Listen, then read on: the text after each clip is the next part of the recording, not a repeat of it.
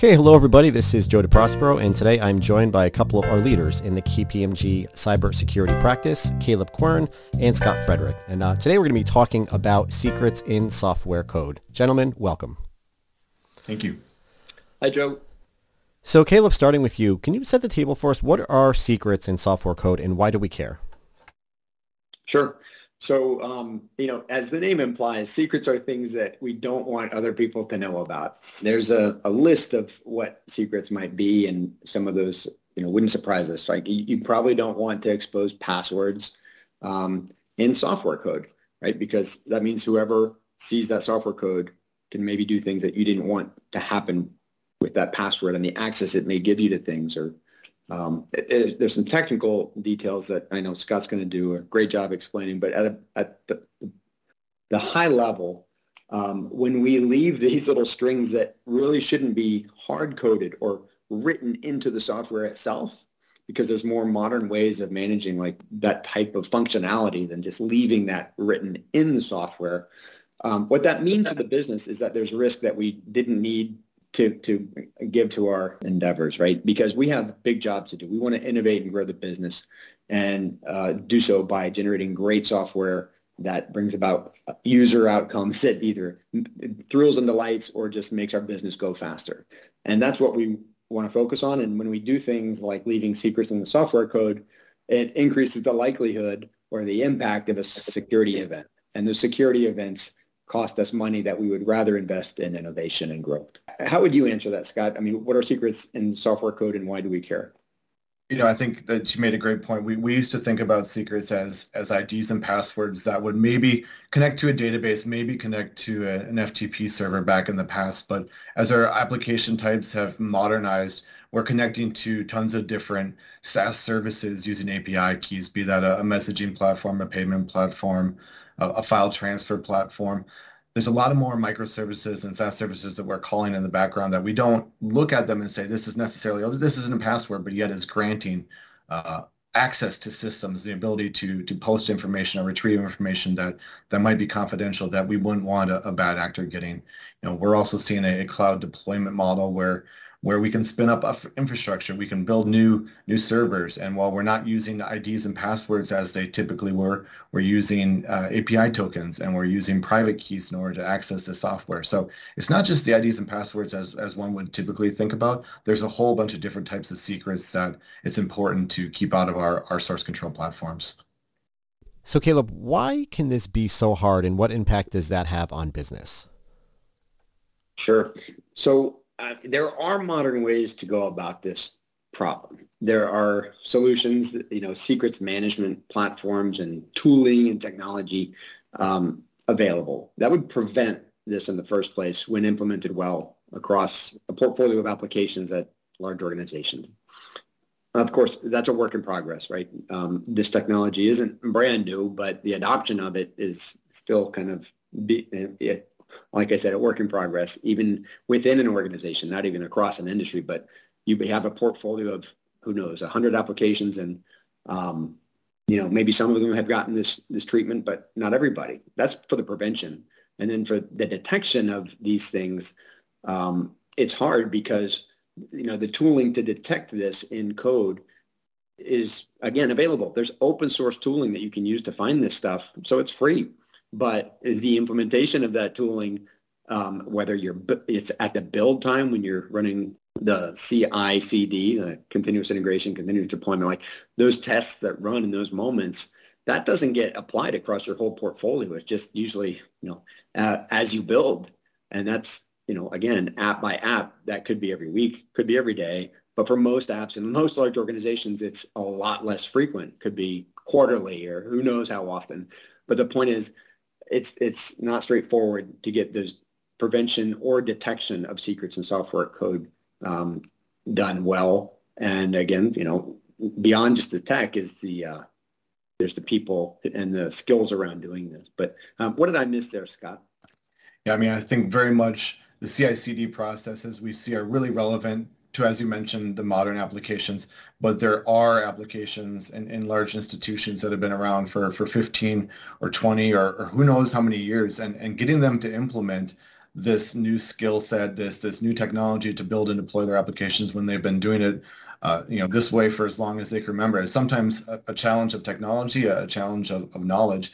I think people are doing better at, at growing the skill set in order to be able to do this at, at build and deploy time. But there is a knowledge and a technology gap there that I think certainly needs to be addressed better than than a lot of companies are doing it today. So, is there a better way? And what does KPMG suggest our clients consider? Joe, that is the question, right? How should clients be thinking about this? Among the, the options they have on the table, like we hinted at some of these modern secrets management platforms, the vaulting solutions out there that um, are growing in popularity and adoption for sure. That's absolutely on the list of things to consider now. I think, you know, uh, Scott was also mentioning some of the tooling that you can integrate right now in your CI/CD platforms to detect these things as code is built. And, you know, there's options there. You can say, well, when we find a, an API key or an RSA private key in the code as it goes into, you know, tries to get into production and is scanned, we can block that deployment or just alert on that. There's tons of options there. But I think one of the things that Scott and I are excited about these days is some technology that we've developed at KPMG that we're referring to as the deployable software scanner. Um, and this approach will, in one shot, uh, this technology will go ahead and scan across an organization's entire repo or repository um, list in, in, the entire organization, right? So you have kind of a point in time view of everything, current and historical. And the reason that we care about that is, um, you know, there's that scenario again of, of, if we have an attack and there's a breach and perhaps there we, we don't know what secrets uh, an attacker may be able to see across our entire code base, like that's a very uncomfortable moment. And we've been on engagements with clients where we're asked to go ahead and, you know, under that urgency and fear, go ahead and find across their entire code um, code base of all of their products. Please go scan everything right now and find what secrets could be out there. When we have done that in the past, we learned that there must be a better way because what it looked like is, you know, um, you know some staff of ours using these open source tools to one by one scan through all of those repos. And that's time consuming. And uh, when it's an urgent situation like that, we said, there's got to be a better way. And so we invested in developing this deployable software scanner that at a glance, you hit the button once and across all of the main and common code repositories that our clients use these days, you know, within hours, days, perhaps at most, you're going to have that comprehensive view of all of the secrets that are sitting out there and whereas in the past, a project would need to be spun up and staffed, and you're talking, you know, month, two months, uh, depending on the size of the code base we're talking about. Right, Scott?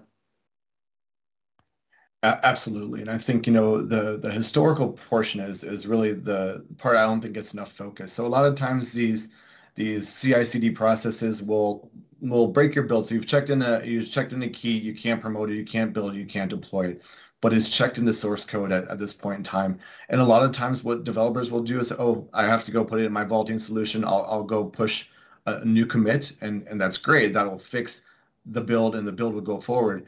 But unless they've gone and actually chunked out that, that history of their source code uh, that, that, has it, you can go back and you can look at revisions. And that's one of the things that the deployable software scanner can do is go back and scan, you know, revisions, things were checked in a year ago, two years ago to find these secrets. And it may be that these IDs and passwords, these secrets, these API keys have been, you know, changed since then. And that would certainly be the, the best practice that we would recommend but it also may be that somebody didn't want to to fess up to it and you know now now you have an exposure point because somebody pushed a new commit they don't see it in the current build right now but the deployable software scanner can look back and and through all the the changes over time and say hey is there a piece of risky information that is still sitting here in, in the source code repository yeah. And, and those types of things become visible.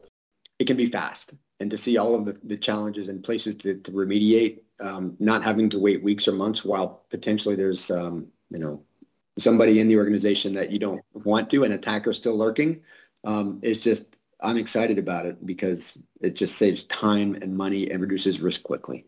Well, I think the, the great thing is that we've coded it such that is is you know, click it and forget it. It's not something that, that needs babysitting, not somebody that needs to keep touching uh, files and, and putting the pieces together. We're able to say, hey, go scan out this set of repositories. And when you're done, report back to us and, and we'll start taking the appropriate actions at that time to, to remediate. Yeah. I mean, you, you fill out three or four things in a user interface, hit go, go grab a cup of coffee. And by the time you get back, you're already finding the things that you were concerned about.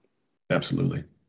Well, guys, you, you both shared a lot of, packed a lot of information and um, info nuggets into our 10 minutes or so here. Any, any parting thoughts before we sign off? You know, I, I've been a developer myself for, for over 20 years, and I certainly have made the, these mistakes before, before we had the vaulting solutions, before we had the ability to manage secrets better. Uh, I, I, know in the interest of time, it's very often easy just to copy and paste a password and API key into a, a, piece of source code while you're trying it out for the first time. But I also know that there's competing interests and, and bugs coming up, new features that are being asked, and before you know it, you're, you're accidentally checking in uh, an API key or a password that you completely intended to to put in the vault, and you just you just forgot about it. Um, I, I, encourage people out there to to spend the time up front, even though it takes longer, to put the information in the vault the first time uh, versus accidentally checking it in and, and showing up on our dashboard when the deployable software scanner calls you out for a commit that you accidentally made last week, last year, last month. You know, it's it's better to do it right and remain remain below the radar when whenever possible. Yeah. So so in summary, Joe, I would say, like Scott said, prevention. We all prefer prevention uh, to detection and response. So if you haven't already, there's um, investments to be made in those secrets management platforms that he talked about. Um, and then for detection and response, if you've not already, like instrument your deployment pipelines, your build pipelines to scan for these types of things. And then for everything else that doesn't get scanned regularly, consider a, an option like the one we, we described earlier, like the deployable software scanner, which is high risk reduction, low level of effort, and that'll just give you a quick hit list of things to prioritize and get fixed fast. So th- those types of things are usually positively received by our, our leaders that we talk to our clients. So that's um, another consideration. Well, Scott Caleb, I want to thank you so much for your time today. Um, a lot of insights. I enjoyed this, learned a lot. I'm sure our listeners did too. I'll look forward to connecting with you again on another episode of the series in the future. Thanks again.